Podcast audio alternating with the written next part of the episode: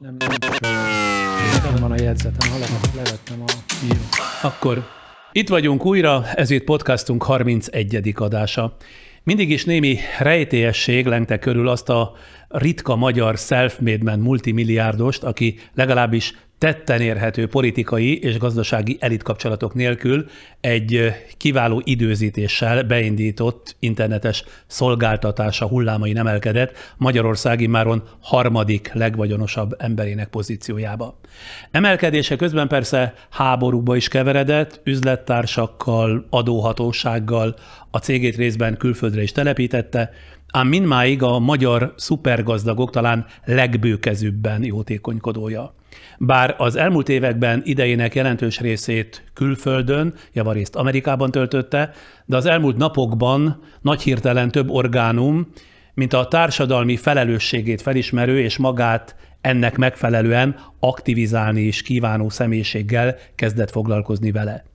Kicsoda hát valójában Gattyán György, mai vendégem, hogyan változott, ha egyáltalán az idő előre haladtával, milyen gondolatokkal, szándékokkal és tervekkel vág neki 51. életévén túli életszakaszának. Gattyán György a podcastünkben.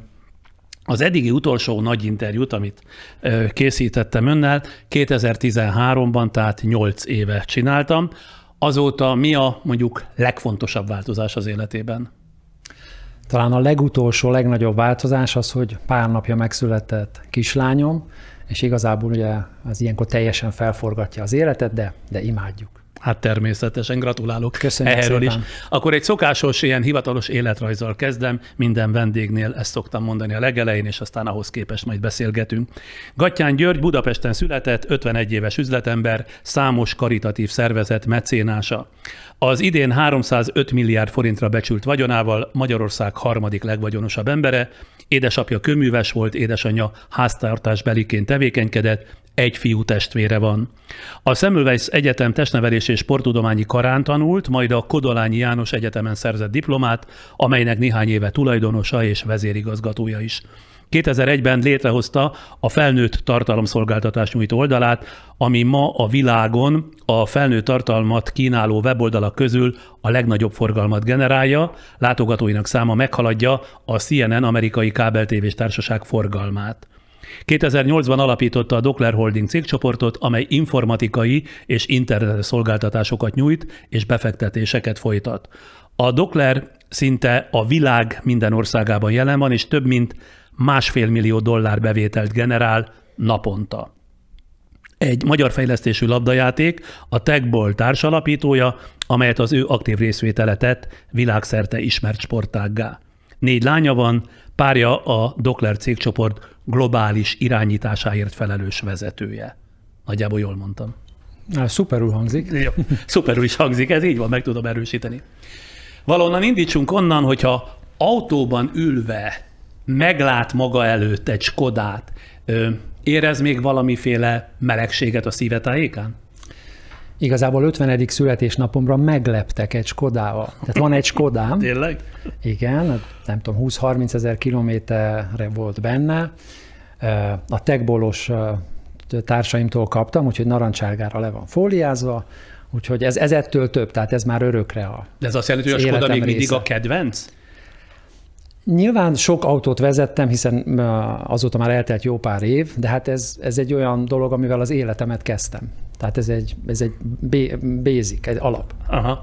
Ahogy életrajzából tudom, autószerelőként kezdtem, majd Skoda kereskedőként folytatta, mert autószerelőként a Skodákhoz értett a leginkább? Ezek így találkoztak egymással? Nekem hivatásos jogosítványom van, a katonaságnál szereztem a jogosítványomat, és ott tanultam autót szerelni, az, ami a legegyszerűbb autószerelés, tehát tudok szelepet állítani, meg nem tudom. Mai napig? Egy Skodán igen, meg egy vezérműláncot cserélni, ami azért bonyolult dolog, de, de igazából a, majdnem egy csavarkulcsal meg lehet oldani. Uh-huh. Hány Skodája volt egyszerre a hősidőkben? 150? 150. Tehát amikor bejött valaki, akkor mondtam, hogy milyen színűt, milyen évjáratot szeretne. És akkor mindig mondta, hogy ez lehetetlen. Mondom, De nem. ez már akkor volt, amikor kereskedéssel, Skoda kereskedéssel van. foglalkozott. Van, igen. Manapság maga vezeti az autóját, vagy pedig főállású sofőrje van? Ez vegyes, tehát van, van sofőr, amikor olyan helyre megyek, ahol biztosan nem tudok parkolni, akkor nyilván általában a céges sofőrrel járok. Amikor tudom, hogy hol fogok parkolni, vagy van időm, akkor kielvezem az autózás örömeit. Szeret vezetni már, mint mondjuk autót, hajót, repülőt, vagy éppen helikoptert? Mindegyiket szeretném vezetni, de csak autóra van jogosítványom. Nem annyira aktívan vezetek, mint régen. Ugye régen, mint, mint minden fiú általában imádja, hogy ő ott a kormánykerék mögött ül. Ma már inkább az utazást imádom.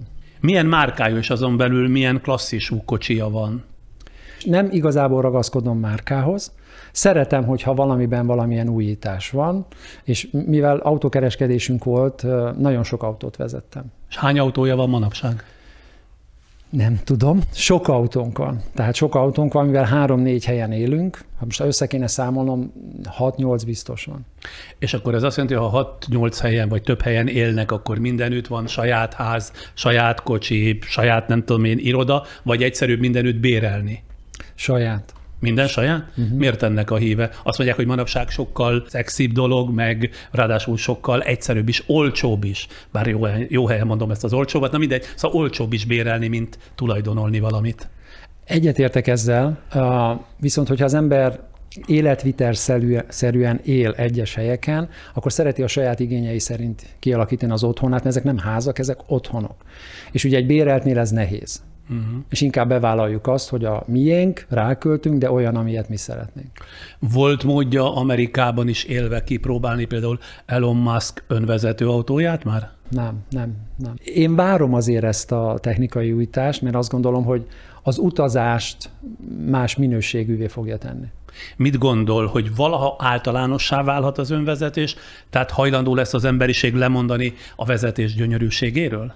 Szerintem igen. Na, nagyon sok fiatalnak ma már nincs jogosítványa. Más kérdés, hogy örökké húzzák, halasztják. Ezt már tíz év azt mondják, hogy egy év, két év, három év, és valamit nem tudnak. Mit nem tudnak átlépni? Milyen technikai tudás hiányzik hozzá? Szerintem kell a közúthálózatnak az infrastruktúrája is. Tehát nagyon nehéz azért azt, hogy csak az autó megítélje, hogy mehet-e vagy nem.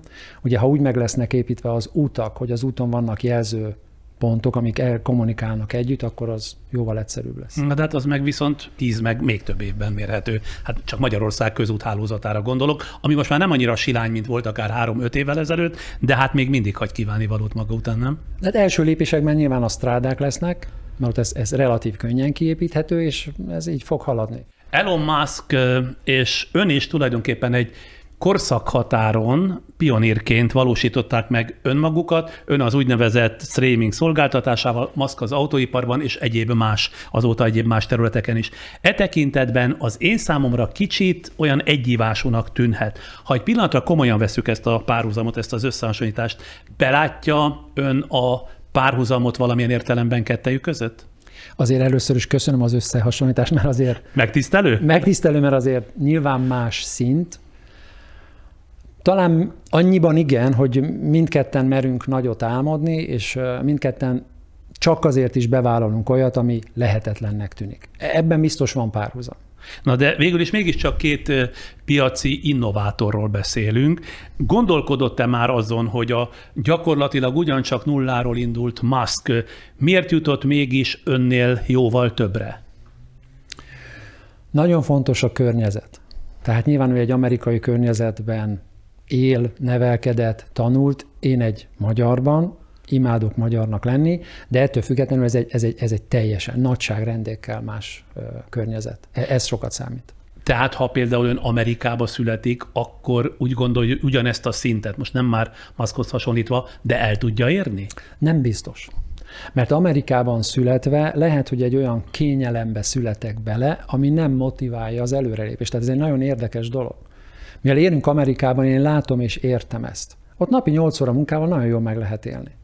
Mivel magyarnak születtem, és ahonnan mi indultunk, kellett, hogy, hogy oda tegyem minden erőfeszítésemet, hogy akár egy átlagos életet elérjünk. Azt olvastam, hogy egészen fiatalkor óta volt érzéke hozzá, hogy megfogja a pénzt, üveget váltott vissza, téglát rakodott, mindent elvállalt illő fizetségért. Később vidéken fölvásárolt, majd jó állapotba pofozott Skodákat adott el a fizetőképesebb Budapesten. Mikor tudatosult önben, hogy olcsón kell venni, és mindenképpen drágábban eladni? Vidéken, aki el akarta adni az autóját, annak föl kellett volna utazni Budapestre, az ideje, a benzinköltség az több lett volna, mint amennyivel ő olcsóbban adta. Tehát ez egy piaci rés volt. Igazából nem kifejezetten mi voltunk okosak, hanem fölismertük ezt a piaci rést. Emlékszik arra, amikor önre szakadt az az eufórikus felismerés, hogy tényleg akkor most már én roppant, mindenek felett gazdag vagyok? I- ilyen nem volt. Tehát már az autókereskedés korszakában, amikor bementünk a, nem tudom, akkor még korának hívták azt az üzletláncot, és, és, és két kocsit telepakoltunk olyanokkal, amit meg se akartunk venni, de meg tudtuk venni. És akkor így egyszerűen, amikor ezt a két kocsit telepakoltam, és ugye bevásárló kocsit, élelmiszerekkel. Igen, élelmiszerekkel, meg, meg, mindennel, amit ott rásornak, rásoznak az emberre, és elkezdtem bepakolni az autóba, és rájöttem, hogy ezt megtehetem. És igazából ez egy jó anyagi szint. Mert akkor az ember nyugodt, nincs túl nagy teher rajta, de mégis megtehet mindent. Mennyi idő alatt szokott hozzá a mérhetetlen gazdagsághoz, és egyáltalán ö, mit jelent az, hogy hozzászokni? Most belemetnénk abba, hogy mit jelent a mérhetetlen gazdagság, mert ha az embernek egy forinta a többje van, mint amennyit ő meg akar élni, akkor ez a mérhetetlen gazdagság a számára megvan. Mindenki számára megvan. Jó, de ez relativizálja a fogalmat. Abszolút értelemben is a mérhetetlenül gazdag. Ugye ez a pénz, ez nem a bankszámlánál, ezek becsült vagyonok, ahol, ahol becsülik az ingatlan vagyonunkat, a cégértéket, úgyhogy ez nem, nem egy készpénz állomány. Magyarország szempontjából nyilván ez sok pénznek tűnik, de a világ szempontjából ez, ez nem az. Ott például próbált kapcsolatot teremteni hasonlóan gazdagokkal? Egyáltalán beengedik maguk közé egy Magyarországról érkezett viszonylag gazdag embert az amerikai gazdagok? Hát mondhatnám, hogy befurakodtunk. Ugye olyan helyen sikerült például az egyik ingatlanunkat megvenni, ami egy ilyen gated community, egy zárt uh, lakóvezet, és, és ott, ott szupergazdagok laknak, tehát ott dollárban milliárdosok laknak, és nyilván áthívják a szomszédot. Úgyhogy ott, ott egy jó pár jó, jókat ismerem. Az csak ö, városi plegyka volt, vagy van valóság alapja, hogy például Noszás Sándort, amikor alkalmazta, mint teniszedző, aki sok amerikai, egyébként híres embernek és Igen. gazdag embernek a teniszedzője volt, többek között azért fizette, hogy kapcsolatokat építsen a sajátjait önnel hozza valamilyen módon ö, kapcsolatba. Nem, nem, nem azért volt fizetve, ő, ő segített ott más dolgokban, mikor nem voltunk ott, egész egyszerűen segítette menedzselni a, az ingatlanjainkat, vagy a helyi kis cégeinket. Viszont ugye óhatatlanul, mivel ő, ő például Bill gates nagyon jó kapcsolatban van, tehát amikor a Bill Gatesnél volt egy rendezvény, akkor a Noszály Sándor meghívására mentem és találkoztam Bill gates -el. Tehát ő neki nagyon-nagyon erős kapcsolatai vannak. És Bill Gates protokoláris kapcsolatba került önnel, vagy annál azért több? Protokoláris. Tehát Igen? Semmi? Megtisztelő lenne, ha emlékezne a nevemre, de beszélgettünk 10 percet. Önnek is bizonyos szempontból ámulatos vagy bámulatos dolog volt látni az igazi amerikai milliárdosokat, tehát nagyon gazdagokat? Jó volt látni, hogy vannak szerények, akik tényleg értik a vagyonukat, és tudják, hogy hogyan használják föl a közösség számára. És nyilván érdekes volt látni azokat, akik állandóan partit rendeznek, és ugye azzal villognak föl, hogy nem tudom, hány ferrari van. Uh-huh. Úgyhogy ez a szélsőség megvan Amerikában is. Bármit bárkitől, ilyen embertől tanultott?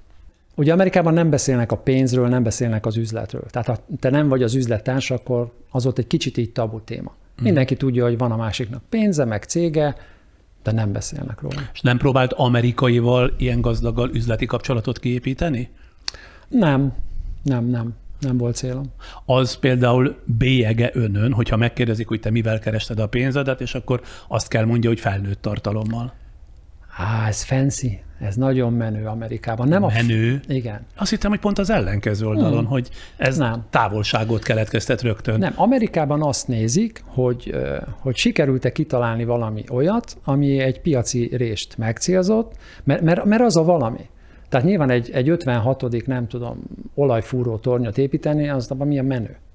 Tehát ők mindig azt nézik, hogy mi az a, az újdonság és érdekesség, és nyilván az internet, a digitalizáció az az. Na de az része igen, azt értem, de mondjuk az, hogy a szexiparral van összefüggésben, az, az azért nem keletkeztet távolságot? Nem, nem. Nem? Mindenhol el is mondta, és tudják is, Aha. akik ismerik önt? Igen. Ugye én például meg voltam hívva a National Prayer Breakfastre, ahol az amerikai elnökök vannak jelen, szenátorok. Tehát én szenátorokkal beszélgettem, és ők mind tudják, hogy mivel foglalkozom. Mit mond ilyenkor? Tehát, hogy mivel foglalkozik?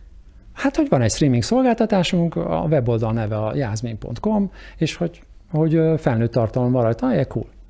Igen, ennyi? Mm, igen. Uh-huh. Mindenki a, a Live Jászminon van kiakadva, de nekünk van mondjuk egy 20 milliárd forint értékű olyan weboldalunk, ahol, ahol jóslás van. Tehát ezért nekünk többfajta streaming oldalunk van, mi kreditkártya processing cég vagyunk, akik kreditkártyákat fogadnak el, több partnerünk van, tehát nagyon sok weboldal van, amivel foglalkozni kell, és akkor érzés szerint. Tehát nyilván mindegyiket nem tudom végignézni, de reggel fölkelek, és akkor én nem kávézom, hanem ez a reggeli üdítő, hogy kinyitom a weboldalakat, éppen melyikre érzek rá. és ez mindig talál valami hibát? Hál' Istennek nem, Hál' Istennek nem, meg azt szeretem, hogy beküldök egy hibát, és mondják, tudják, dolgoznak rajta. De amíg eljutott odáig, hogy egy hálózatot épített, ezt még mindig egyedül csinálta, vagy pedig már szakemberekkel? Nem, nem, hát azért már mi az elején is voltunk, nem tudom, hatan, amikor ezt az egészet elkezdtük, körülbelül 5-6 fő, és utána ez folyamatosan növekedett. Nem, hát én, én, én tanultam programozni Basicbe, de Basicbe egy ilyen programot megírni nem is lehetne. Tehát Honnan találtál a szakemberekre? Ha jól értem, az ötlet az öné volt, hogy ezt a szolgáltatást tulajdonképpen létre kéne hozni, de honnan hozott el szakembereket? Az alapötlet az enyém volt, de az unokatestvéremmel uh, kezdtük ezt kidolgozni, hogy mégis ez hogyan tudna működni. Ő is ismert valakit, én is ismertem valakit, és így egyszerűen először a saját kapcsolati hálónkba kerestünk, olyan embert, hogy figyelj, te tudsz programozni jobban, mint mi? Mondta, hogy igen. Egy kezdtük. Ez, ez nagyon menő volt, azért 20, 20 évvel ezelőttről beszélünk, tehát az, aki ma 18 éves, az még ekkor nem élt. Tehát ez, ez, ez nagyon sok év a digitalizációban. De az ötlet, hogy merre felé, hogyan fejlődjön a dolog, az mindig az öné vagy az unokatestvérével együtt az önöké volt? Vele mindent megbeszéltünk közösen, és akkor, a, hogyha olyan részlet volt, akkor a többieket is bevontunk, de én voltam az, aki azt mondta, hogy legyünk bátrak, tehát vágjunk bele ebbe az irányba, és próbáljuk ki, hogy működik-e. Nagy kockázatot is vállalt a bátorság egyében? Hát az első négy évig vitte a pénzt durván, házakat el kellett adni, a szüleim házát el kellett adni, az unokatestvéremnek a, a házát el kellett adni. Az nagyon nagy rizikó volt, és a család nagyon csúnyán nézett rám, hogy egyszerűen el fogjuk bukni. Körülbelül milyen nagyságrend volt akkor az a vagyon, amit erre rátett? Talán nem pénzben mondanám, hanem azt mondanám, hogy odaállsz a szüleid elé, hogy el kéne adni a házat, amiben laknak, mert szervert kell venni. Tehát sokan jönnek hozzám, hogy üzleti vállalkozásba szeretne, hogy támogassam, beszélgessünk, segítsünk, és van egy nagyon egyszerű kérdésem. Van saját házad? Van a szüleidnek háza? Van a nagybátyádnak háza? És mondják, persze igen. Ha elég erősen hiszel benne, mondd nekik, hogy adják el. Ha ők is előre, el, elég erősen hisznek benne, akkor van egy pici esélyed, hogy működni fog. Ha ez nincs meg, akkor ne kéregessé pénzt. És ilyen alapon fölvesz üzlettársat, hogyha ráteszi a házát, akkor jó, akkor beléphet, ha nem, akkor nem? Akik legelőször partnereim voltak, ezt kértem tőlük. És rátették? Nem mindenki, nem mindenki, négyen rátették, vagy hát velem együtt négyen, de volt, aki nem, és az ma szomorú. Hogyan fogadták a szülei, a feleségei, barátai, hogy mit szolgáltat és mivel keresi a pénzt? Ez például téma volt akkor, amikor a házat mondjuk rá kellett tenni? Nem, nagyon érdekes, mert nem, nem az volt az alapotlet, hogy hogy e, ezen szexuális tartalom fog folyni, hanem gondolkoztunk azon, mert már voltak ilyen hasonló weboldalak, hogy van egy platform, bárki bárhonnan a világból föl tud rá csatlakozni egy kamerával, és pénzt tud kérni bármiért. És ezek a platformok, amikről ö, ihletet merítettünk, és ott is volt egy csomó kategória hogy könyvelési tanácsadás, orvosi tanácsadás, tehát egy pszichológiai tanácsadás, és volt olyan, hogy, hogy chat. Tehát én csak simán chat, hát nyilván ez volt a sex chat. És akkor mi is megcsináltuk ezeket a kategóriákat, kicsit másképp neveztük el, és volt benne mondjuk két-három próbálkozó, ugye, aki a világ valamelyik pontjáról följelentkezett, hogy na most ő aztán tanácsot ad a, nem tudom, főzésből. Ugye ma, ma ez egyértelmű, ebből komoly dollármilliókat termelő csatornák van, vannak, de ez 20 évvel ezelőtt volt. És egész egyszerűen az túl korai volt, és az, hogy valaki a szexről beszélgessen az interneten, az meg nagyon egyszerű működött. Tehát még ezekben a kategóriákban... Mondjuk az volt a legnagyobb érdeklődést kiváltó. Igen, tehát példát mondok. Ezekben a kategóriákban volt öt kamera, a szexen meg 2000. Tehát, hogy óriási különbség volt. Ezért is Jászmin a neve. Tehát mi nem, mi nem ebben indultunk el. És uh, igazából a mai napig megvannak ezek a kategóriák. Tehát van olyan kategória, hogy lelki tanácsadás. És mai, mai napig is mondjuk több százan online vannak, akiknek eszük ágában nincs a szexel foglalkozni, ő lelki tanácsadással foglalkoznak, soulmate-nek hívjuk ezt a kategóriát, beszélgetnek. Az emberek nagyon el vannak magányosodva. És ez a platform, ez segít nekik. Kívülről szemlélve, aztán vagy igazam van, vagy nem, inkább magányos piaci vadásznak tűnt, és tulajdonképpen tűnik mind a mai napig. Ha ez igaz, akkor mit nem osztott meg szívesen másokkal? A munkát, a módszereit, vagy netán a hasznát? Hát ugye mondtam, hogy én már az elején is adtam lehetőséget, hogy, hogy társaim legyenek, tehát én a hasznot nagyon szívesen megosztom, mert ahhoz be kell vállalni a felelősséget. Tehát én ezeket szívesen megosztom, amit nehéz megosztani, amiben én azért nagyon határozott és radikális vagyok, az, hogy nagyon nagyot kell álmodnunk. És azért ez sokszor nehéz. Egyszerűen lelkileg nehéz elviselni, és azt mondják, hogy még ez sem elég. És akkor Mondjon egy példát, hogy értsem, kérem szépen. Hát tegyük föl, van ezer kameránk online, tehát megint 20 évvel ezelőtt ez felfoghatatlan. Tehát ő azt mondta, hogy nekünk több tévécsatornánk van, mint bármelyik amerikai tévétársaságnak. Mert ezek tévécsatornák. Az igazság Már egyébként a lányoktól vagy a fiúktól. Így van, így van, így van. És akkor mondtam, hogy jó, vennünk kell még háromszor ennyi szervet, hogy lehessen három ezer kameránk. Ú, ha minek annyi? Hát mondom, azért, mert ez a rendszer fejlődik, ha nem fejlesztjük, akkor összeomlik. Ekkor még volt társa? Igen. És ő már ezt nem akarta, vagy ők már ezt nem akarták, hát ezt volt, a aki léptékű mondta, fejlődést? Ez, hát ez sok, tehát azért ez 16 óra munka non-stop. Tehát itt ez nem úgy működött, hogy hétvége van. Nincs, az, első, mondhatom azt, hogy 6-7 évben ez minden nap munka. Nincs mit jelentett önnek a munka ekkor? Hát reggel hatkor. Fölkelt, De mit csinált? Ugye a, hát a csapat egy része fejleszt, programozik, a, a, a csapat másik része pedig nézi, hogy milyen irányban uh, hogyan működjünk tovább, hogy tudunk megfelelő forgalmat generálni, hogy kell kinézni a weboldalnak, hogy ez a kattintás az valóban értéket is teremtsen, nem mellé kattintson az ügyfél. Ez egy folyamatos munka. De azt akkor rosszul látom, hogy azért mégiscsak ilyen magányos piaci vadásznak tűnik? Ez megint kicsit talán nagyképűnek hangzik, de én inkább úttörő vagyok. Tehát el, nem azért vagyok magányos, mert másokat ez nem érdekel, hanem mindig ilyen extrémitásba megyek el, és akkor, akkor nehezen viszik ezt a partnereim vagy az üzlettársaim. Az új évezred első évtizedének derekára ugye új vállalkozásba kezdett. Volt-e köztük olyan, ami legalább megközelítette azt a gazdasági hatékonyságot, amit az erotikus szolgáltatásai elértek? Olyan erővel dübörög az internet, és olyan erővel fejlődik, hogy a, a mai napig a legnagyobb bevételünk a Jászminból van. Tehát az az erotikus. Így van, így van, így van. De volt, ami ezt megközelítette? Nem. Nem. A másik dolog az, hogy, hogy egész egyszerűen azt szoktam mondani, hogy a, a cégcsoport egy része, ugye akik a fejlesztők és a menedzserek, hogy egyszerűen a mindset, tehát a gondolkodásmód annyira ö, ide van beállva, hogy ez, ez egy 24 órás munka, nem, nem lehet igazából kiszakadni, hogy, hogy a, a többi termék, ami elpötyög, és csak mondjuk 10-20 milliárdot termel, arra kevesebb energia jut. Tehát, hogyha így nézzük, ugye mondtam, van a jóslás weboldalunk, ami jóval nagyobb piaci rés. És azóta már a klasszikus... Ez minden jóval nagyobb. Mint mondjuk a felnőtt tartalom. Igen? Hát ez jóval nagyobb, nem tízszer akkora. Na de akkor miért nem generál legalább akkor jövedelmet? Egyszerűen nem tudunk elég fókuszt rá tenni jelen pillanatban. Ja, nem tudják kiszolgálni az igényeket. Az is fejlődik, de nem olyan mértékben, mint a Jászmin.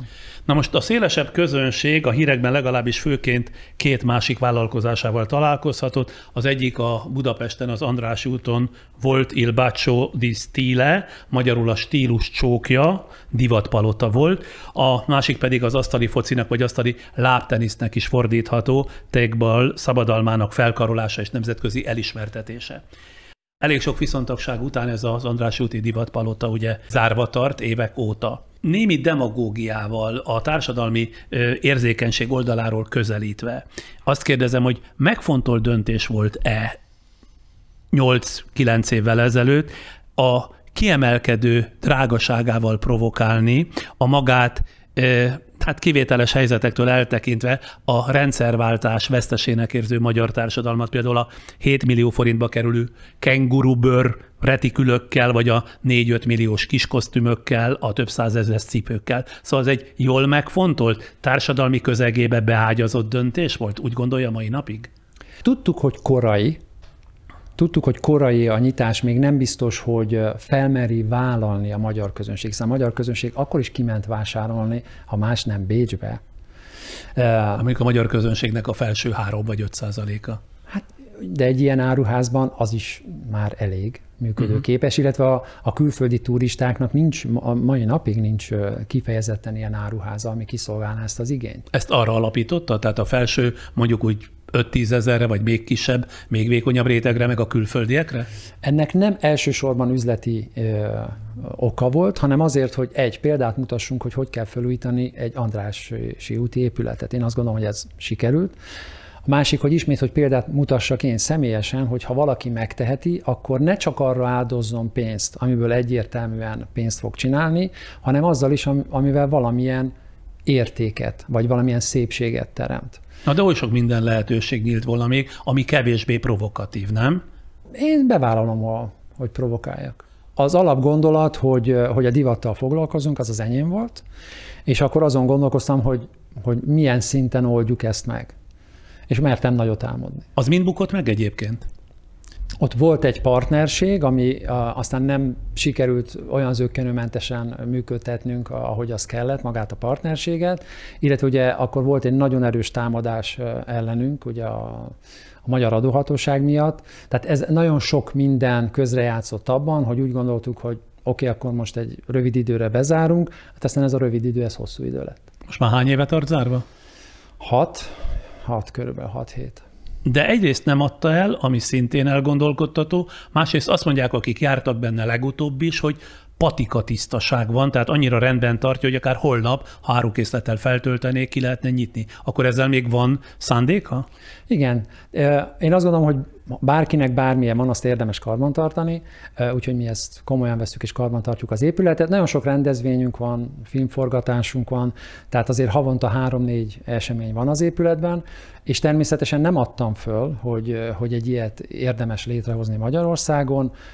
Amikor alkalmas lesz az időpont, akkor, akkor nagy valószínűséggel újra nyitjuk. És ez a másik, a tekbal, ez a ugye két végén hajlított pingpong asztali foci, talán így lehetne lefordítani. Ha nem tudom, piaci logikával közelítek ehhez, ez eddig inkább csak vihette a pénzt sem, mint hozta. Meg tudnám mondani, hogy eddig mennyit ölt bele, és esetleg még mennyit szánna erre?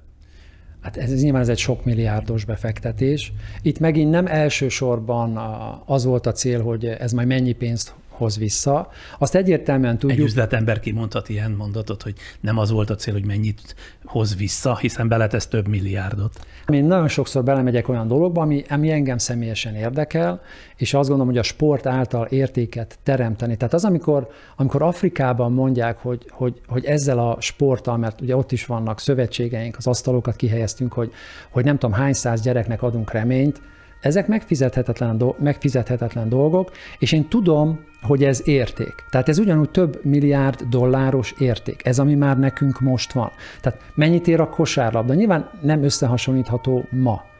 De mennyit ér egy sportág? Tehát a, a legutóbb talán 300 millió dollárt fektettek a, talán a röplabdába. Ugye, hogy azt is, tehát ma a sport as a business, ez kezd átalakulni. Mennyit ér a FIFA? Tehát oké, okay, a miénk írja, írja csak a nem tudom, 5%-át, mert ez is egy foci alapú sport. Tehát azért ez hosszú távon ez egy anyagilag is azért egy nagyon erős befektetés. Ez nem saját ötlet volt, hanem megkeresték a két feltaláló, megkereste önt ezzel az ötlettel. Rögtön látod benne fantáziát, vagy végez gazdasági számításokat, vagy esetleg az intuícióra bízza magát? Két társam van, Borsányi Gábor és Huszár Viktor. Huszár Viktorral már volt kapcsolatunk, ugye mi támogattuk az ő futszál csapatát, és akkor egyszer csak mondja, hogy van egy ilyen harított asztalú dolog, mondom, ah, tök érdekes. Holnap van nálam egy családi nap, egy családi rendezvény, hogy hozzátok el az asztalt, és próbáljuk ki. És mondták, hogy jó, jó, jó, de azért előbb beszélgessünk már, ismerjem meg a, a Borsányi Gábort is. Átjöttek, beszélgettünk, és mondtam, hogy srácok, nekem ez, ez nagyon tetszik, találjunk ki együtt valamit, és igazából a második naptól együtt dolgozunk.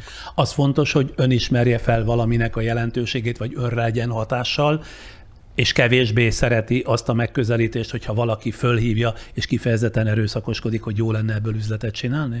Nagyon sokan keresnek meg azzal, hogy csináljunk üzletet.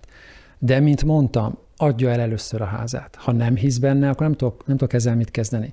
A, a Huszár Viktor és Borsányi Gábor már nagyon sok pénzt ölt bele a, abba az asztalba. Kész volt a termék. Volt ajánlatuk, nem tudom, 30 millió dolláros ajánlatuk volt, nem tudom, valamelyik arab országból. Tehát azért, azért nagyon kellett benne hinni, hiszen, hiszen a mai napig kell benne hinni. 30 millió dolláros ajánlatuk volt, Szerintem és nem adták el? Aha. Hát akkor most már itt a válasz a kérdésemre, hát, hogy de, mennyit tesz bele, meg mennyit vesz ki belőle, a remény ennél jóval nagyobb de akkor. Mi tudjuk, hogy ez dollár milliárdokat ér. Tehát mi, mi elértük azt, hogy ez egy sport. Ez 2023-ban az e- Európai Olimpiai Játékon érem átadó sport. Tehát ugye Mikor? 2023-ban. Az azt jelenti, hogy érem átadó, tehát hogy az olimpiába bevették? Az európai szinten. Az olimpiának nagyon sok része van. Mi az olimpia, az nem egy világesemény? Van európai olimpia is? Aha, van ázsiai, most ott is a, a, az ifjúsági játékokon ott vagyunk, van beach verziója, ott is ott vagyunk. Tehát ez nagyon kevés sport éri el ilyen rövid idő alatt. Tehát innentől ez megállíthatatlan. De ezt önmagának köszönheti a sportág, vagy pedig az ön hathatós háttérmunkájának? Ez, ez hármunk hite, és az a 200 munkatárs, aki ezen dolgozik. Tehát azért ne felejtsük, 200 fölötti munkatárs dolgozik ezen, 7 nappal át éve. Van, aki a 360 napból 350 napot utazik. Ugye a, a csúcspontja ennek a nagy nyári olimpiai játékok, ami ugye 2024 Párizs, 2028 Los Angeles, lehet, hogy Párizsban is, mint bemutató játék már ott tudunk lenni. Persze voltak itthon kevéssé közismert üzleti kalandjai is. Állítólag például nagy erőfeszítéseket tett, ezt már Amerikában, Los Angelesben, hogy betörjön a hollywoodi filmiparba a tartalomgyártók, a filmkészítők oldalán. Ezzel a bizniszével mire jutott? Gyártottunk pár filmet, igazából alsó közepes sikerrel. Ez azt jelenti az alsó hát közepes. ezek megbuktak, nem? Hogyha azt mondja, hogy alsó közepes.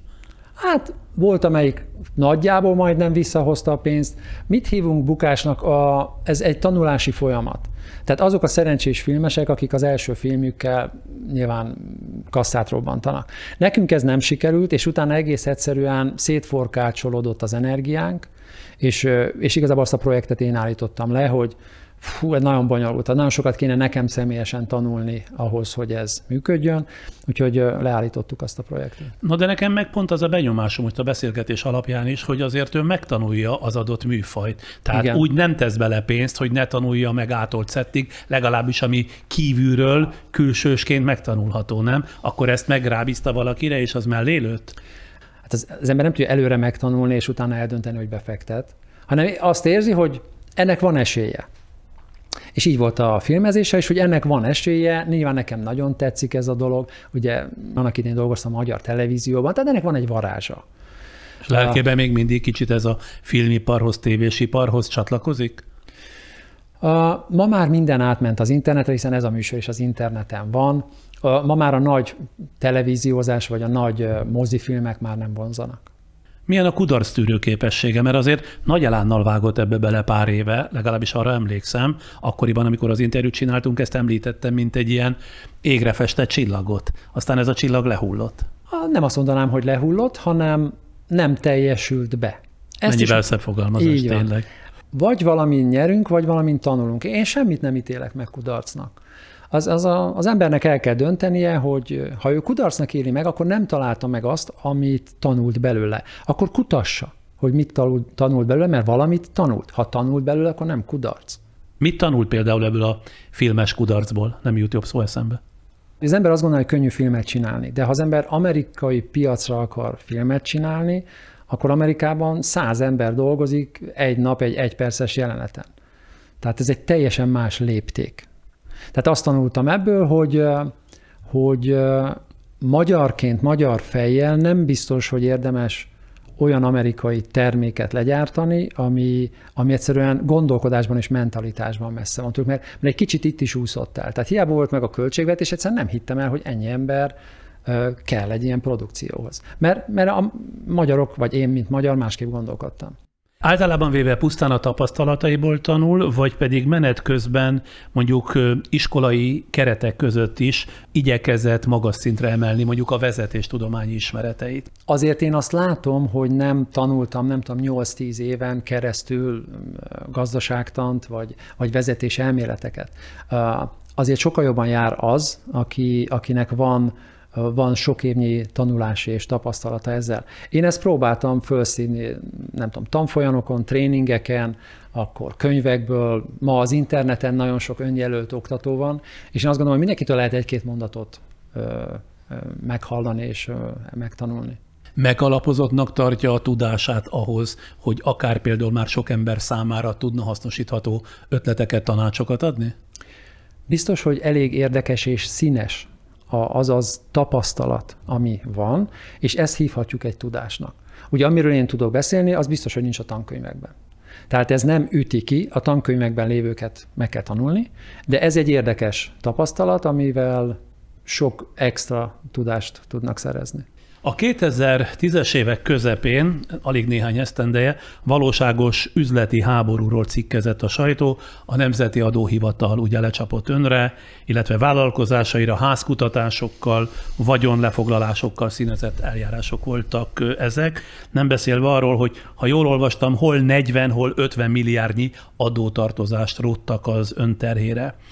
Mindenre mi az ön megfejtése? Tehát voltak éppen mi történt, és pláne ennyi éven át mi történt? Valaki, hogy a legegyszerűbbet mondjam, valaki elirigyelte és bele akart ülni az ön hosszú éveken át megszerzett vagyonába?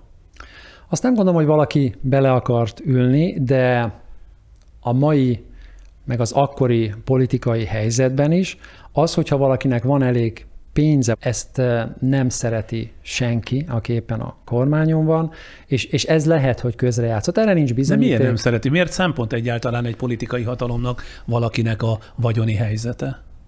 Azt nem tudom, azt nem tőlem kell kérdezni. Nem tudom. E, ezek feltevések, tehát erre nekem nyilván nincs konkrét bizonyítékom, nem is nyomoztunk ez ügyben. Az elején naivan álltunk ehhez, tehát teljesen naivan álltunk ehhez, hogy oké, okay, biztos valami félreértés van. Eltelt két év, változtatgatták, hogy mi éppen a támadási felület, mert amivel támadtak, arra rájöttek, hogy az, az nem jó. Sőt, egy európai bíróság is kimondta, ugye, hogy jogtalan volt valamelyik adóeljárás már a sok közül. Európai Bíróság, a Magyar Bíróság, a Magyar Kúria kimondta, nekünk papírunk van arról, bírói papírunk arról, hogy minket jogtalanul hallgattak le, ellenünk bűncselekményt követett el a nyomozóhatóság, tehát nekünk minden ilyenről van dokumentum, nem mi találtuk ki, hanem kimondták. Jogerős ítéletben. Mm-hmm. Igen.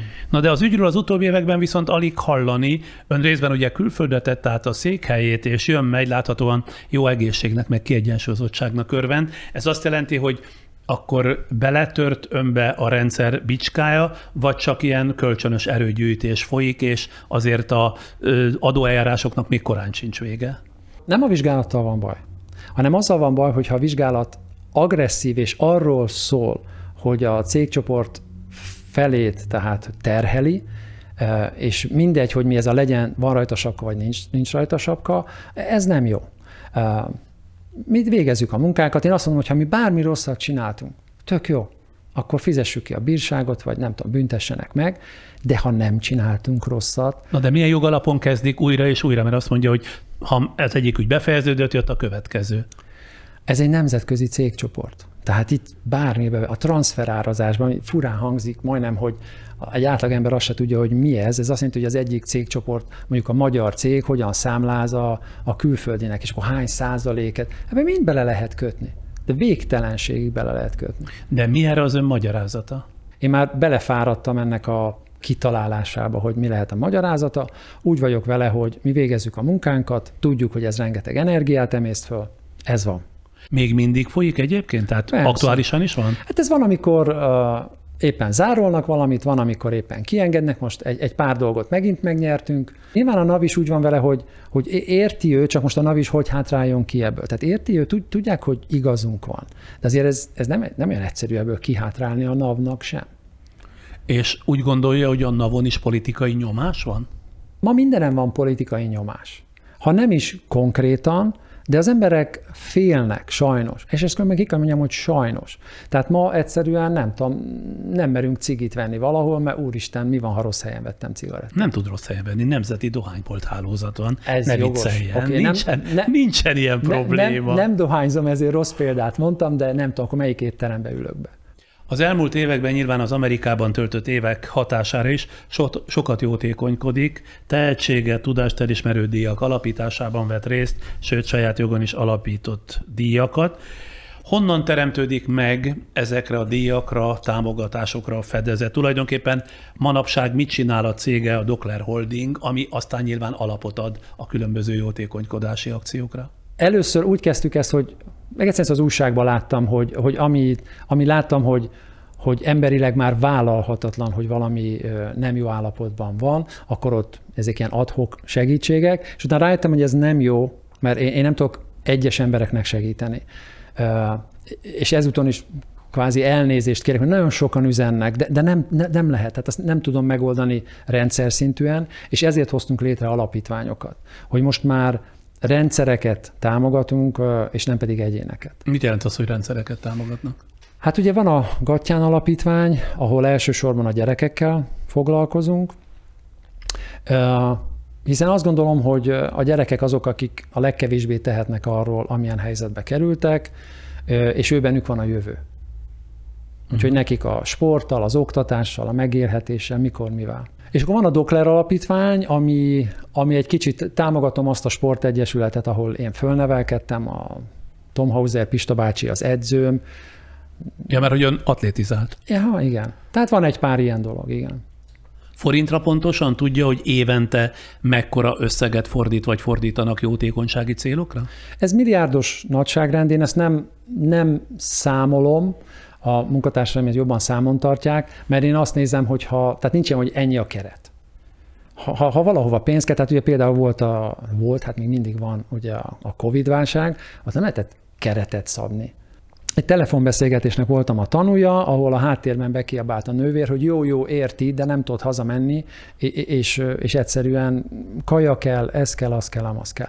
És mondtam, hogy jó, írják össze, hogy miben tudunk segíteni, mivel volt ott egyfajta kapcsolat, személyes kapcsolat, és akkor elkezdtük, hogy, hogy oké, akkor szívesen segítek. Az elején itt mindenre szükség volt. És akkor ebbe elkezdtünk beleállni. És akkor fölhívott, fölhívtuk a nagy kórházakat, és, és ezzel végigmentünk, hogy tényleg hol tudunk valamit hozzátenni. El tudnak képzelni olyan helyzetet, amelyben valamilyen közjó érdekében lemondana a vagyona a legnagyobb részéről, és csak annyit tartana meg magának, ami a biztonságos életét biztosítja? Tehát most a közül kéne választanom, hogy lemondok a vagyonról, és azt valaki kezeli, vagy én kezelem azt a vagyont, és akkor, akkor tényleg tudom, hogy mire és hogyan költöm el. Nyilván majd, hogyha nem tudom, 90 éves leszek, akkor már nem biztos, hogy én fogok ezzel foglalkozni, de egyenlőre jobbnak tartom, ha én kezelem ezt.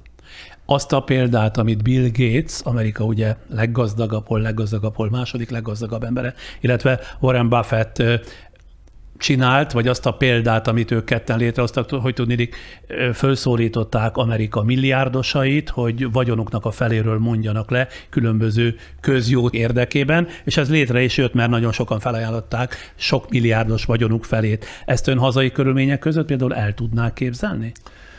Szerintem Mondjuk ez... ott a garancia adott, mert mind a Warren Buffett, de azt hiszem ezt a Melinda és a Bill Gates alapítvány kezelte, tehát ott biztosítva volt az, hogy azért nem fogják szétlopni, mert ugye erről van szó. Tehát ezért mondom, hogy, hogy ez még, még szerintem Magyarországon korai.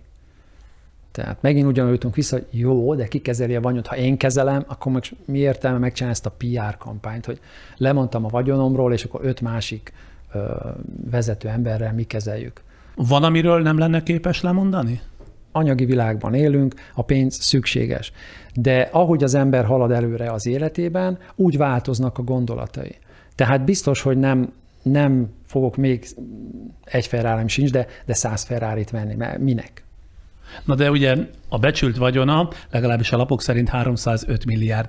Nem mindegy, kérdezem, nagyon naívul, ultraibolyakék szemekkel, hogy az embernek mondjuk 150 2,5 milliárdja van, vagy 305? De ez nem készpénz a számlán. Ez érték. Tehát nem tudom azt mondani az ingatlaimnak a felét, hogy oké, okay, azt most odadom valakinek. Hát azt, azt nem lehet, akkor azt el kéne adni. Tehát ugye ez akkor lenne 305 milliárd forint, ha mindent eladnánk. A kényelmes élet egyébként az ön számára mit jelent? Azt jelenti, hogy még gondolnia sem kell a pénzre, vagy valami mást?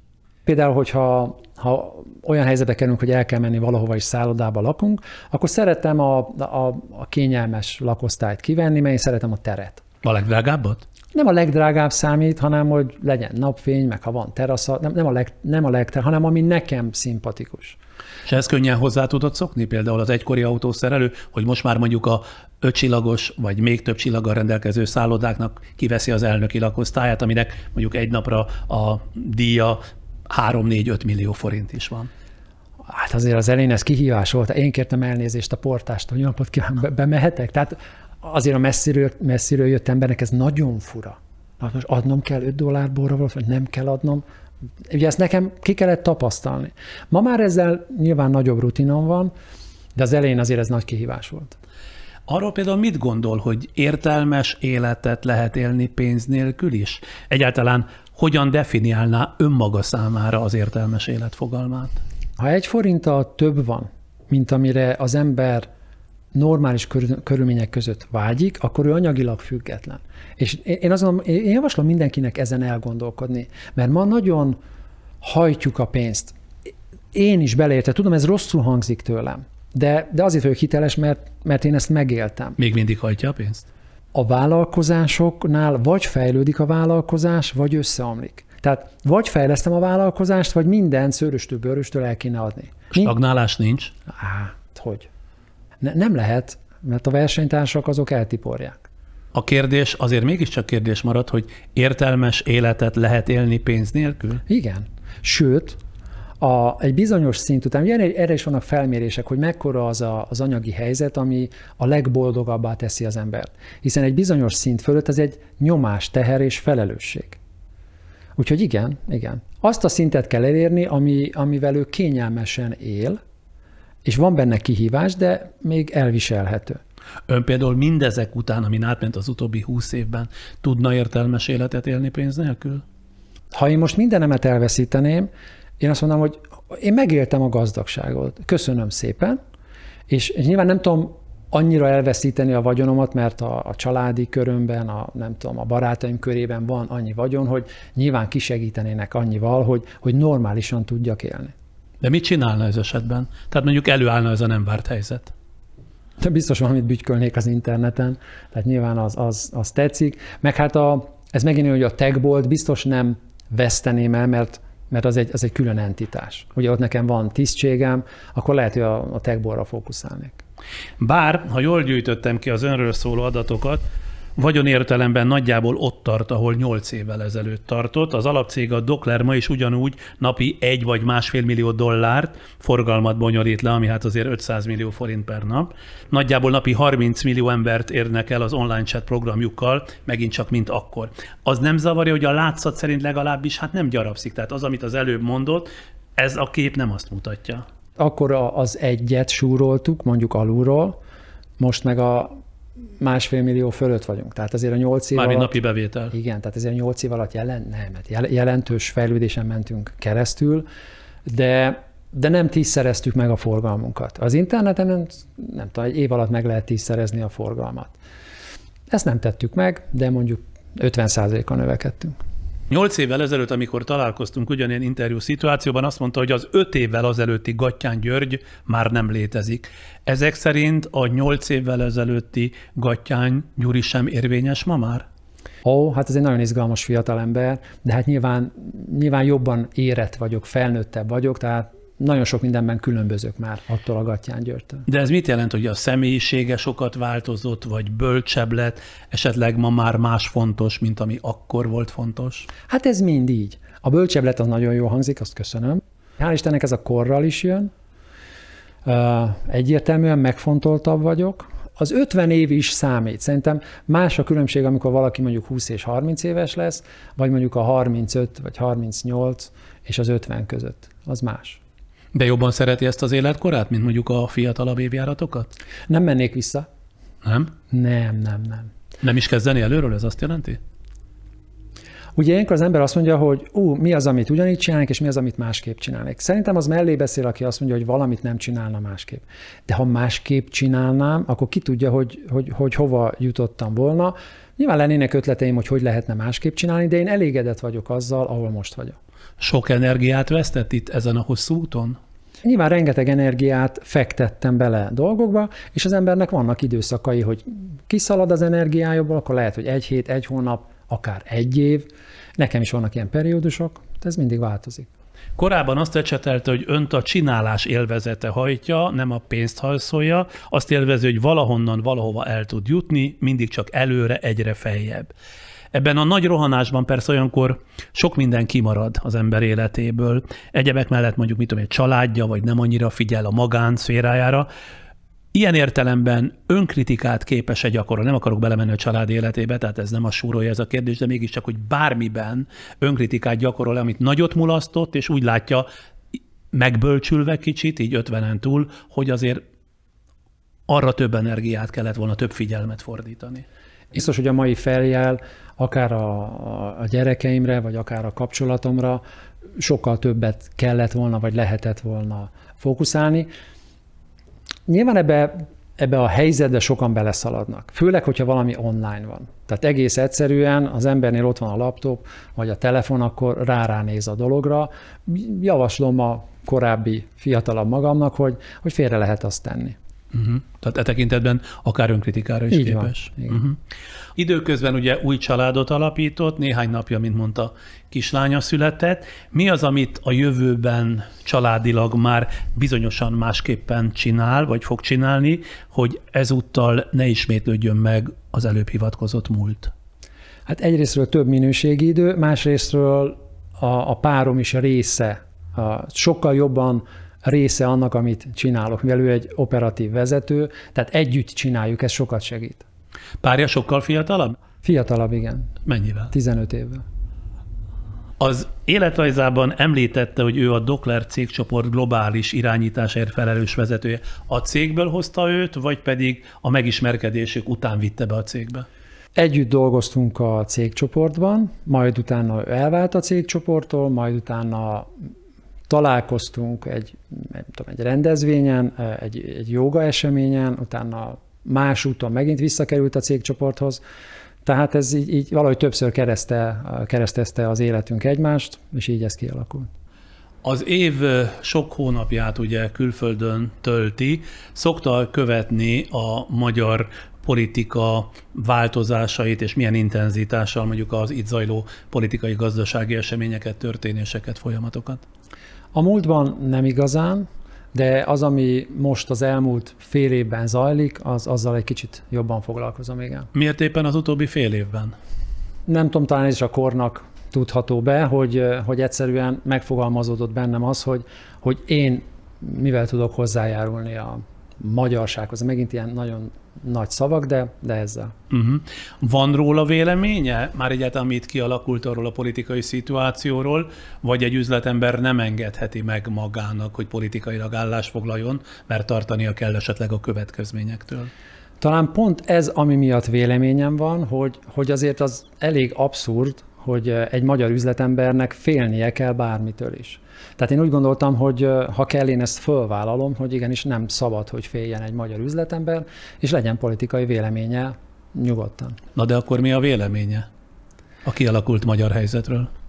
A, nyilván van két nagy tömb, és mind a kettő sározza egymást, de igazából nem foglalkozunk azzal, hogy hogyan lehetne a magyarságot, a magyar gazdaságot, a magyar életet megújítani, jobbá tenni.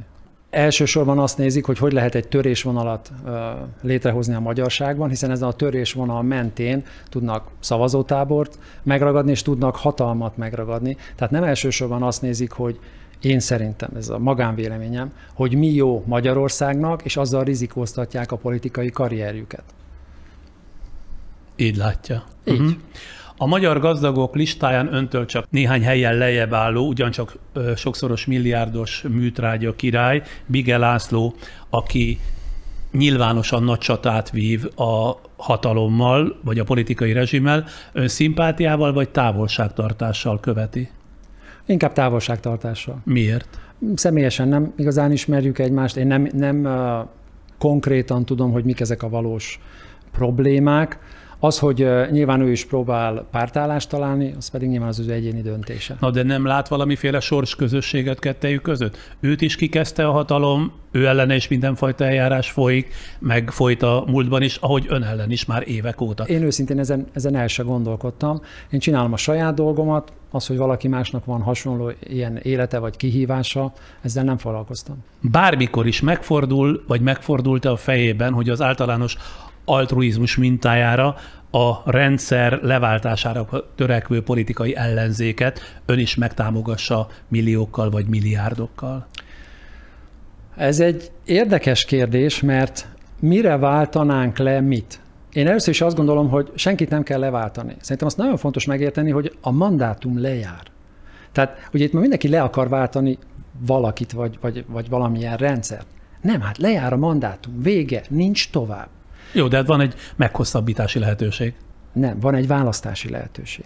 És hogyha ha a magyar társadalomnak minél több alternatívája van a választás közül, akkor a magyar társadalom talán végre tud dönteni. Hiszen most az egyik múlt helyett választhatja a másik múltat, azért, azért ez nem egyszerű. Ön mind a kettőben a múltat látja? Hát mindegyik, mindegyik tábor egyik vezéralakja, most belemehetünk nevekbe, azért a, a múltban szocializálódott, tehát ők 30 éve politikusok. És ezért a vezér, ezek a vezéralakok irányítják akár a fronton, akár a háttérből a rendszereket. Én azt gondolom, hogy ez, ez a múlt. A tapasztalat és a tudás az nagyon fontos, de vigyázni kell a tapasztalattal és a tudással, mert az egy kerékvágásba beragadhat. És azért 20-30 év alatt a világ változott, és nem biztos, hogy ez a kerékvágás vezet előre. E, nekem ezzel semmi gondom nem lenne, ha nem kapnám az üzeneteket, hogy ez a gondom, ez a bajom, meg vagyok kicsit félemlítve, nincs elég lehetőségem. Tehát én úgy látom, hogy ha, ha boldogság van Magyarországon, akkor bármelyik pártot lehet választani. Ha viszont nincs boldogság, akkor érdemes elgondolkodni, hogy, hogy kell-e más lehetőségen gondolkodni. Honnan, kitől kap ön üzeneteket? Hát nem is nyilvános a telefonszáma. De az összes social media csatornám az nyilvános. Igen? Ah, És sok üzenetet kapom. kap tényleg? Mm. És tulajdonképpen ez a mozgalom, amit most, most már napok óta lehet látni különböző online felületeken, meg tévékben hirdetésként, mi a neve legnagyobb vállalkozás címmel indított. Ennek érdekében hát nem politikai célt lebegtet, legalábbis ez így látszik, hanem mit is a digitalizáció által kínált előnyökre és megoldásokra szükség van Magyarországon. Na megmutatjuk ezt a kis filmet, vagy legalábbis ennek egy részletét, amit napok óta lehet a nyilvánosságban látni, és aztán majd beszélünk róla, jó? Jó. Mit szólna hozzá, ha Magyarország ismét remekül működne? Mit szólna hozzá, ha 130 évvel azután, hogy Európa első metrója a kisföld alatti és első elektromos közvilágításának bevezetése után mi magyarok újra büszkék lehetnénk arra, hogy Magyarország ismét a világ élvonalában van. Ha újra elismerően nézne ránk a világ az eredményeinkért, a bátorságunkért. Üdvözlöm! Gattyán György vagyok, és egy hatalmas vállalkozáshoz keresek társakat. Ez a vállalkozás Magyarország holnapja. A világ fejlődésének motorja ma a digitalizáció, ami az élet szinte minden területén azonnali fejlődést hoz. A digitalizáció, amely még csak 20 éves, de amiben Magyarország már is jelentős lemaradásban van.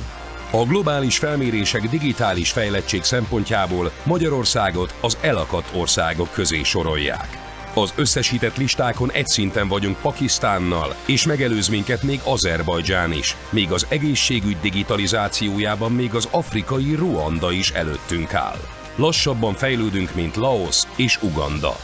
A társadalmak előrelépését, jövőjét, gazdagodását és a kultúra virágzását sosem a politikusoknak köszönhetjük, hanem az innovációnak. Elég, ha csak arra gondolunk, hogy mennyit fejlődött a mi életünk alatt egy autó.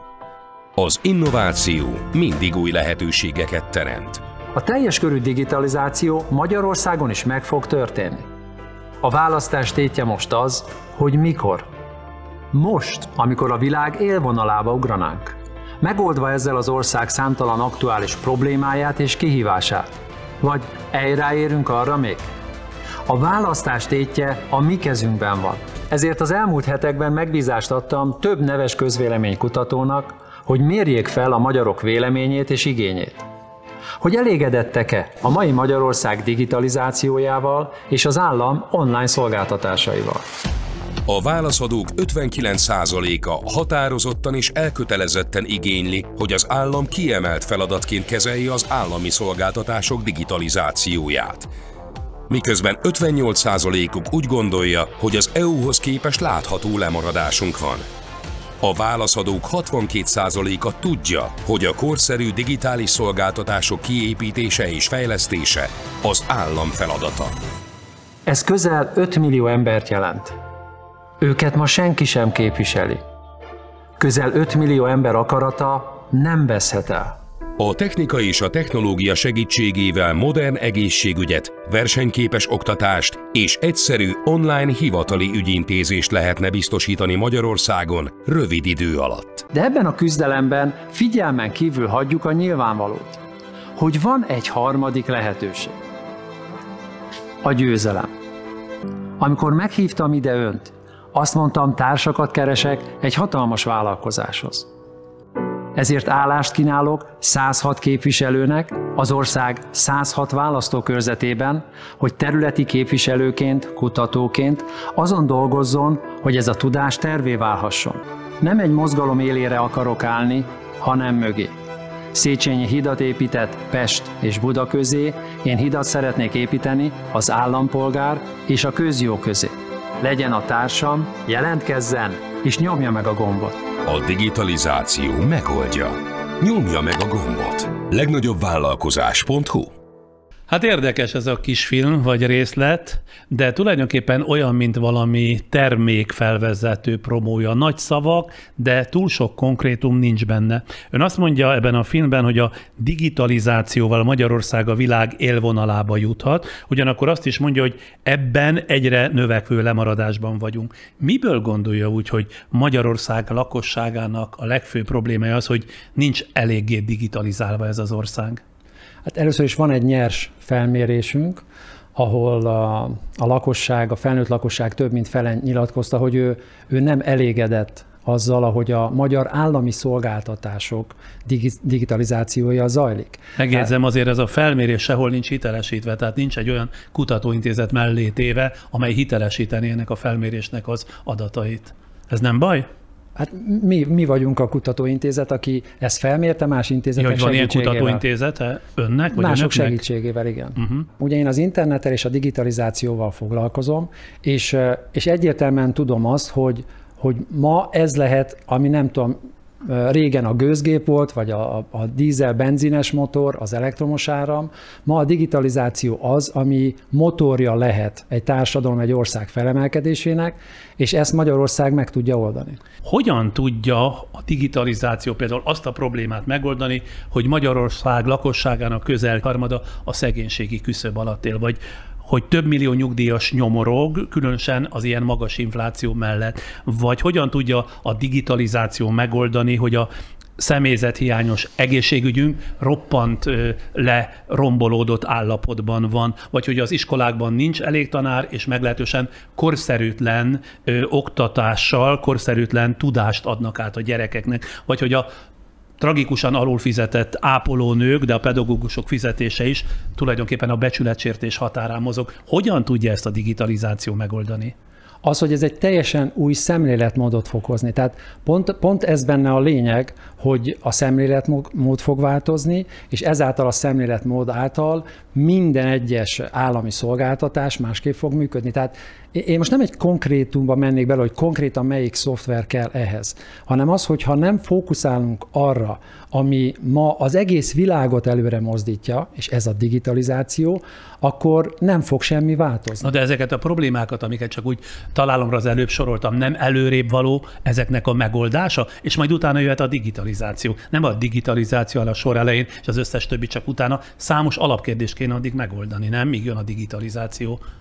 Hát ez most melyik volt előbb ugye a, a tyúk vagy a tojás? Tehát én azt gondolom, hogy, hogy ez nagyon-nagyon fontos. Mert az egy dolog, hogy nyilván fizetést kell emelni, de attól még nem korszerű, ahogy működik a rendszer. És ezzel a korszerűtés, korszerűsítéssel kell foglalkozni. És megint csak visszatérve, ehhez ugye ez a technikai megoldások szükségesek. Na és hogy képzeli el Magyarország egy ö, tulajdonképpen kis szilícium völgy lesz? Semmi más nem csinálunk, mint hogy minden ö, társadalmi és világ problémára megtaláljuk a megfelelő digitalizált megoldást? Én azon kezdtem el gondolkodni, amikor ebbe az egész programba belefogtam, hogy, hogy mi az a leggyorsabb és számomra én azt gondolom, hogy legegyszerűbb út, ahol Magyarország gazdaságilag független lehetne. Nyilván kell foglalkozni az építőiparral, mezőgazdasággal, meg, meg minden ilyesmivel, de mivel én ezt megtapasztaltam, én a semmiből fölépítettem egy rendszert, én azt gondolom, hogy ha az országban még lenne száz ilyen ember, aki ezzel foglalkozik, a digitalizáció, és maga az állam is elkezdene ezzel foglalkozni, akkor egyszerűen Magyarország GDP-én ez, ez látszana. Egyébként mit fog jelenteni? Mondja már meg konkrétan a digitalizáció. Tehát ha a digitalizációban az ország összefog, és valami hatalmasat lép előre, ez mit jelent majd a hétköznapok meg a háztartások, a közemberek szintjén? Hát például kezdjük a, a, a hivatali ügyintézéssel. Tehát ma mindenért be kell menni a hivatalba, amit online meg lehet Nem oldani. kell bemenni, hát van a kapu, és a kapun keresztül én bejutok digitalizációval. Hát nem tudom, legutóbb, amikor a személyigazolványomat kellett újra csinálni, nekem be kellett menni. Ezek félkész megoldások, ettől sokkal-sokkal profi megoldásokat lehet létrehozni, és az egészségügynél is rengeteg minden már digitalizálva van, de rengeteg minden nincsen. Tehát az, hogy, hogy miért kell nekem sorba állni és órákat várni, miért nem lehet az, hogy az orvos előre tud minden információt rólam, akkor is, hogyha egy teljesen másik orvoshoz megyek. Tehát belemehetünk részletekbe, de itt nem igazából a részletek azok, amik most, most az én víziómban fontosak, hanem az, hogy megtaláljuk azt, ami Magyarország számára a lehető leggyorsabban adhat egy megoldást arra, hogy, hogy hogyan indítsuk be az ország, és elsősorban gazdaságát és az állam működését, hogy legyenek átláthatóak a beszerzések, hogy legyen az oktatás jobb, hiszen pont erről beszélünk, hogy most ez nem működik, mert nem vagyunk felkészülve a digitális oktatásra. Na de én egy óriási árkot látok a kettő között. Tehát ha az oktatásnál maradunk, mit fog megoldani a digitalizáció, amely hozzáteszem egyébként az oktatásban, tehát az iskolarendszerben nagy részt, vagy mondjuk úgy többé-kevésbé, de benne van. Most azzal, hogy minden iskolát digitalizál, attól nem lesz jobb az oktatás színvonala, attól nem fognak korszerűbb anyagot tanítani. Ez egy szemlélet és rendszerváltás. Igenis fognak, mert más hozzáállás kell, más féleképpen kell tanítani a Nem, tananyagot. ezt eldönti az állam, hogy mit tanítanak, és azt tanítják, amit a központi tanterv előír. Nyilván, hogyha van egy központi akarat, amelyik nem akarja a változást, akkor ez, ez nem lesz meg a változás. Én pont arra akarom fölhívni a magyar társadalom és a magyarság figyelmét, hogy szükséges van változás, változásra, és ez egy eszköz lehet arra. Elmondom a saját benyomásomat. Nyilván észrevette a világban, hogy különösen akik gyorsan meggazdagodtak, egy idő után, mintha azt gondolnák, hogy náluk van a bölcsek köve, mindenre tudják a receptet az életben, tehát mindenhez értenek. Nem akarom ide Trumpot, mint rossz példát felemlegetni, csak megkérdezem, önnön magán nem észlelte ennek a jeleit, hogy most már tulajdonképpen jó dolgában nem tudja, mit csináljon, és akkor úgy gondolja, hogy akkor a digitalizáció, mint egy ilyen egyébként nagyon korszerű dolog, az egyszer csak elöntötte a tudatát, és azt mondja, akarja vagy nem akarja, kell vagy nem, egyébként biztos, hogy kell, digitalizálni kell Magyarországot. Én elmondom, hogy én ebben hiszek, én azt gondolom, hogy ez egy nagyon erős hozzáadott érték, erre fölépítek egy kampányt, meglátjuk, hogy, hogy hogyan rezonál erre a társadalom, de én azt gondolom, hogy ez fontos. A kisfilmben például Széchenyit emlegeti, vele hozza párhuzamba a mozgalmának az ötletét? Annak idején Széchenyi is ugye nagyon sokat tett Magyarországért. Én nem azt akarom mondani, hogy, hogy én egy második Széchenyi vagyok, de én azt gondolom, hogy ha valaki változtatni akar ma Magyarországon, akkor én nagyon szívesen mögé állok, e mögé a változtatás mögé. Én a digitalizációban hiszek, én azt gondolom, hogy ez egy fontos lépés, és a felmérésénk alapján több mint 5 millió ember egyetért azzal, hogy ezen lenne mit változtatni. Őket ma nem igazán képviseli senki. Én azt gondolom, hogy én erre, erre nagyon szívesen mögé állok. Önmagának milyen szerepet szán ebben a kezdeményezésben? Létrehozzam ezt az alapot, és, és mögé álljak e, e mögé a kezdeményezés mögé.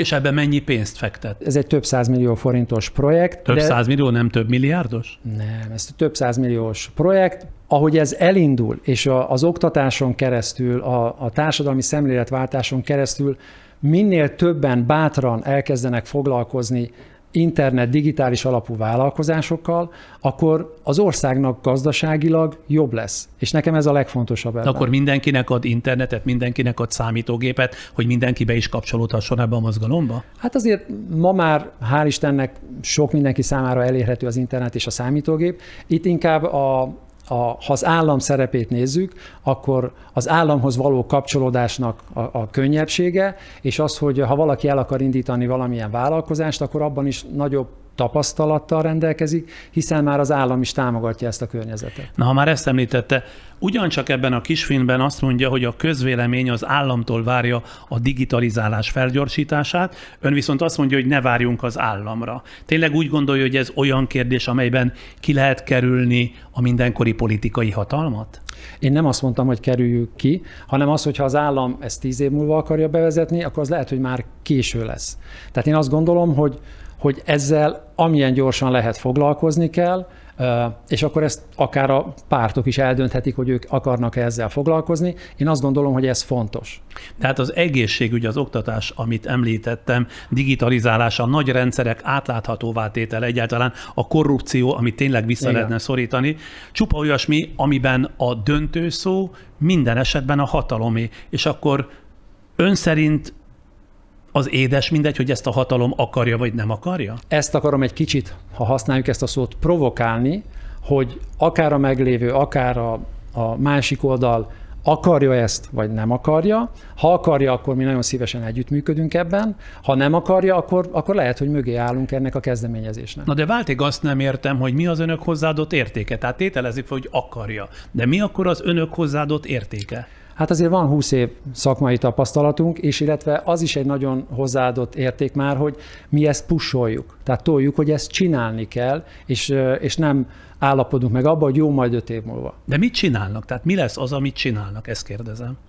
Ugye fölkutatjuk azt, hogy más országokban, akik már jóval előre járnak ezekben, és példaként szolgálnak számunkra, hogy ott ezek hogyan működnek. Igyekszünk majd meghívni onnan szakembereket. Tehát például mondjuk Finnország, ahol a digitalizáció meglehetősen öles léptekkel haladt előbbre, Így ugyan van. egy korábbi korszakban, de akkor is. Igen, mert, mert, és én azért is értem ezeket a kérdéseket öntől, mert nyilván ez, ez nem egyértelmű, hogy ez mekkora hozzáadott érték. És én most hiába mondom, hogy ez az, Sokkal egyszerűbb, ha meghívunk olyan szakembereket, akik ezt el tudják magyarázni, hogy ők hogyan vezették ezt be, és milyen rövid és középtávú sikereik lettek. Képviselőket, úgynevezett képviselőket toboroz az országgyűlési választásokra rajzolt kerületekben, összesen 106 képviselőt. Hogy jönnek a képbe egyáltalán ezek a választókörzetek? Talán ez az egyik legjobb lefedettsége az országnak, és mivel országos felmérésben gondolkodunk, tényleg el szeretnénk jutni a, a legeldugottabb faluba is, ezért ezt találtuk a legegyszerűbbnek. Hogy de mit a... fognak csinálni ezek a képviselők? Megválasztják őket, azt se tudom, hogy kik, de mit csinálnak utána? Hát ez egy toborzás most, tehát várjuk azokat a jelentkezőket, akik társaink, partnereink lennének ebben a vállalkozásban, és utána ők segítenek a kutatásban, tehát kérdőívekkel fogják végigjárni azokat, akik erre szívesen adnak választ. És ezeknek a képviselőknek havonta fizetést ad? Igen, ez rendes munka. Ez egy kutatómunka. Ez egy tudásközpont, ami kutatást végez. Na de hát egy csomó embernek erre nincs képesítése, attól még lehet, hogy jelentkezni fog, vagy kiválasztják azokat, akik értenek is hozzá? Nyilván már most van közel ezer jelentkező, tehát nyilván a lehető leg... Pár nap alatt, hát ez igen. múlt héten indult, és már van igen. több mint ezer jelentkező, közel, vagy közel, közel ezer igen, jelentkező. Igen, igen. Tényleg? Hát azért ma mindenki szeretne dolgozni, és főleg az, hogy vidéken van munkalehetőség a saját környezetében, segíteni kell a felmérésekben, a kérdőívek kitöltésében, ehhez nem kell kifejezetten nagyon komoly szakmai képesítés, ehhez az kell, hogy valaki akarjon ezzel foglalkozni. Szóval itt több kérdésemen keresztül én arra jutottam, hogy meglehetősen ködös még ez a dolog. Egy csomó mindenre nem tud, vagy nem akar válaszolni, ezt ön tudja, de mit válaszol majd azoknak, kérdezem, akik azt fogják mondani mindenre, hogy ez az egész mozgalom egy ilyen bújtatott politikai szerveződés, amely ugye most a digitalizációval kezdődik, de ha, majd ha lesz jókora adatbázisuk, már van ugye ezer, és ezt országossá akarják szélesíteni, átcsapnak majd primer politizálásba, akár pártá szervezve ezt a közösséget. Én ebben hiszek, hogy erre szüksége van az országnak. Ha nem áll mögé senki, akkor ha szükséges, akkor mi mögé állunk, ha kell népszavazás formájában, vagy akár ha kell valamilyen mozgalom vagy párt formájában. Népszavazást nem írhat ki bárki, az nem úgy van. Én értem, de el, el lehet kezdeni azzal foglalkozni, lehet, hogy megkérdezzük a, a pártokat, hogy nekik mi a véleményük arról, hogy szerintük mennyire fontos ez Magyarország számára. Ez nem egy bújtatott pártás szerveződés, csak egyelőre a mozgalom álcáját öltötte magára? Én fontosnak tartom azt, hogy aki tehet Magyarországért, az tegyen érte. Ha elég az, hogy elindítottuk ezt a kérdéssorozatot, akkor, akkor ennyit tettünk az országért. Ha ez nem elég, akkor tovább lépünk. Tehát ebben akkor az is benne van, hogy esetleg pártál szerveződnek. Így van, ha ez szükséges. És mi ítéli meg a szükségességét, vagy ki ítéli meg? Hogy hogyan tudunk kommunikálni a úgynevezett politikai elittel. Na és akkor mondok még egy rosszabb feltételezés. Mit válaszol azoknak, akik úgy fognak vélekedni a mozgalmáról, hogy Gattyán Györgyöt a mondjuk regnáló hatalom mellékutcájából valakik megkeresték azzal, hogy szervezzen egy ilyen mozgalmat, és ezzel a mondjuk úgy digitális mozgalom látszatával ennek a most formálódó, vagy már nagyjából formát öltött ellenzéki politikai szövetségnek az esélyét a jövő évi országgyűlési választáson gyengítse. Mert ugyan most november, mi van, november vége van, már a választásokig nincs több, mint négy-öt hónap, ez alatt az idő alatt a korábbi tapasztalatok szerint egy párt legfeljebb egy-két vagy három százalékot tud szerezni, többet nem, viszont ez sokat jelenthet a végeredmény tekintetében. Ha ez a gyanú előáll, akkor erre mit fog válaszolni? Hát ezzel az erővel bárkinek lehetek az ügynöke, de aki ismeri az én múltamat, látja azt, hogy na, egy biztos, hogy a, a regnáló kormányjal igazából én nem vagyok jó viszonyban. Mit gondol? A jelenlegi politikai hatalom, ha csak most értesülne a zászlóbontásukról, lelkes lesz attól, hogy önálló mozgalomból esetleg pártá szerveződve elindulnának a jövő évi választáson? Biztos nem. Biztos nem, mert uh, nyilván erre is csináltunk kutatást, hogy uh, hogy milyen mértékben akar a magyarság változást. A kutatásból az jött ki, hogy mindegy, hogy ki, csak ne a két múlt közül kelljen választani. Tehát papírforma szerint, tudom, hogy nagyképűen hangzik, de papírforma szerint akár nyerni is lehet. Na de az pártá kell szerveződni. Mozgalom nem tud indulni a választáson. Még van rá pár hónapunk, hogy ezt megoldjuk. Azzal nem számol, hogy ez a most bejelentett mozgalom esetleg olyan területre téved, ahol a politika és az üzlet kézen fogva jár, és akaratlanul is útját keresztezik olyanoknak, akikét esetleg nem kellene, vagy nem tanácsos. Biztos útját fogjuk keresztezni. Tehát ez egyértelmű. Ennyire el van számva? Igen, igen. Ugye én mondtam, én sokszor provokatív vagyok, és sokszor beleállok olyan dologba, amiben hiszek, és, és én azt gondolom, hogy a, a mai fejemmel, a helyzetemmel ebbe bele kell állni. Kell, hogy legyen egy változás Magyarországon. Még ha nincs is százszázalékosan kidolgozva, hogy hogyan. És én nem azt mondom, hogy én egyedül ezt Na, de négy hónap van a választásig. Van rá esély. Úgy gondolja. Tudom, hogy van rá esély. És ennek nincs semmi félnivalója, azt mondja, tehát bátran beleáll. Egyrésztről rengeteg vesztenivalom van, másrésztről, ha csak azt mondom, hogy elegem van abból, ami most zajlik, és van bennem egy mély düh ez irányban, akkor azt mondom, hogy nincs mit vesztenem. Senki sem próbált erről az egészről lebeszélni? De. De. De. Mindenki. Nyilván először megbeszéltem a családommal, hogy mit gondolnak róla, mondták, hogy nem.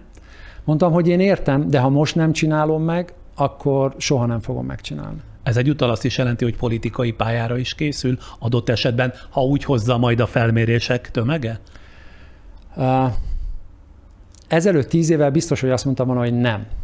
De ma azt látom, hogy ha, ha még akár nem erős lábakon is, de én ebbe most bele szeretnék állni, ha valaki mögénk áll, vagy együtt csinálja ezt velünk, azt, azt pozitívan veszük, ha pedig nem, akkor megpróbáltam. És ehhez van jó adag pénze, rendben van, de vajon felkészültsége, tudása, pláne szaktudása, politikai szaktudása az elégséges, úgy gondolja ahhoz, hogy ebbe az egészbe négy hónappal a választás előtt beleálljon? Igen, de nem az, hogy nekem személyesen van megfelelő tudásom, hanem azért én azt gondolom, hogy, hogy vannak olyan szunnyadó tehetségek, szakmai erők, amelyeket ez, ez motiválni fog. Van már csapata is? Hát nyilván van. Igen. Kikből állnak az éceszgéberei? Tehát a tanácsadói? Hát ha lehetek, most nem nevezném meg őket, nyilván szakemberekből. De ez egy nagy csapat, kis csapat, legalább, hogy hány tagú? Ez egy tízfős csapat. És mennyi időt hagy a sikerre, vagy a sikertelenségre? Ez persze azt is tudni kellene, hogy mit nevez a mozgalma esetleges sikerének, vagy sikertelenségének. Hát egy jó fél év, háromnegyed évet biztos, hogy fogunk ezzel foglalkozni, és megnézzük, hogy mekkora a társadalmi reagálás erre. Na de ha négy hónap van a választásokig, akkor nincsen erre háromnegyed év. Nem a választásokra gyúrok, hanem arra, hogy valamilyen változást el kell indítani. És ez lehet, hogy a választásokig sikerül, lehet, hogy utána. Nem akarok udvariatlannak hatni, de mégiscsak föl kell tegyem ezt a kérdést. Nem azt téveszti meg most, hogy egy pénzhegy tetejéről nézve látja a világot?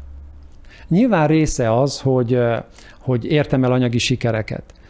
De nagyon fontosnak tartom az, hogy, hogy ezeket a sikereket hogyan tudom visszaforgatni, akár a magyarság felé. A nyolc évvel ezelőtt interjúban arról is beszélt, hogy van olyan állapot, amikor úgy érzi az ember, hogy nem tud hibázni, bármit csinál, az jól fog elsülni. Most ezzel a mozgalommal, vagy majd pártá szerveződő mozgalommal kapcsolatban ugyanezt gondolja, hogy jól fog elsülni, és nem tud hibázni? Az, hogy lesznek-e benne hibák, biztos lesznek. De abban száz százalékig biztos vagyok, hogy minimum fölrázzuk a magyar társadalmat, és minimum mindenki elkezd gondolkodni azon, hogy, hogy van egy harmadik lehetőség. Hát váltig nem értek egy csomó minden, de hát ezt majd a következő négy hónap eldönti, nagyon fogunk figyelni. Egyet tulajdonképpen az elején kellett volna mondani, de most jutott az eszembe, hogy mostanában készült önnel egy-két PR interjú, és ugyan mi ezt az interjút kérem majd ebben erősítse meg legalább négy-öt hónapja, hogy május-június óta szervezzük, és azt mondta, majd, majd, ha jön Magyarországra, és lesz ennyi ide, akkor leül és beszélgetünk. Aztán most így belecsúsztunk, vagy összecsúsztunk a PR interjúkkal együtt. Hát remélem, hogy a kérdéseimből is kiderült, hogy azért ezt nem PR interjúnak szántam, mint ahogy ön sem azért jött, hogy PR interjút adjon, hanem a májusban, júniusban megbeszélt interjúadást teljesíteni, ugye? Így van, így van. Hát érdekes volt találkozni önnel. Nyilván a nézők is eltűnődnek majd ezen, hogy amit itt most hallottunk, azt hova tegyék, meg hát a következő hetekben, hónapokban fogunk találkozni a mozgalmával a digitalizáció jegyében. Köszönöm, hogy eljött hozzánk. Én köszönöm. Ez volt a mai adás, ami után, ha feliratkoznak, megköszönöm, és akkor jövő csütörtökön találkozunk újra eme keretek között.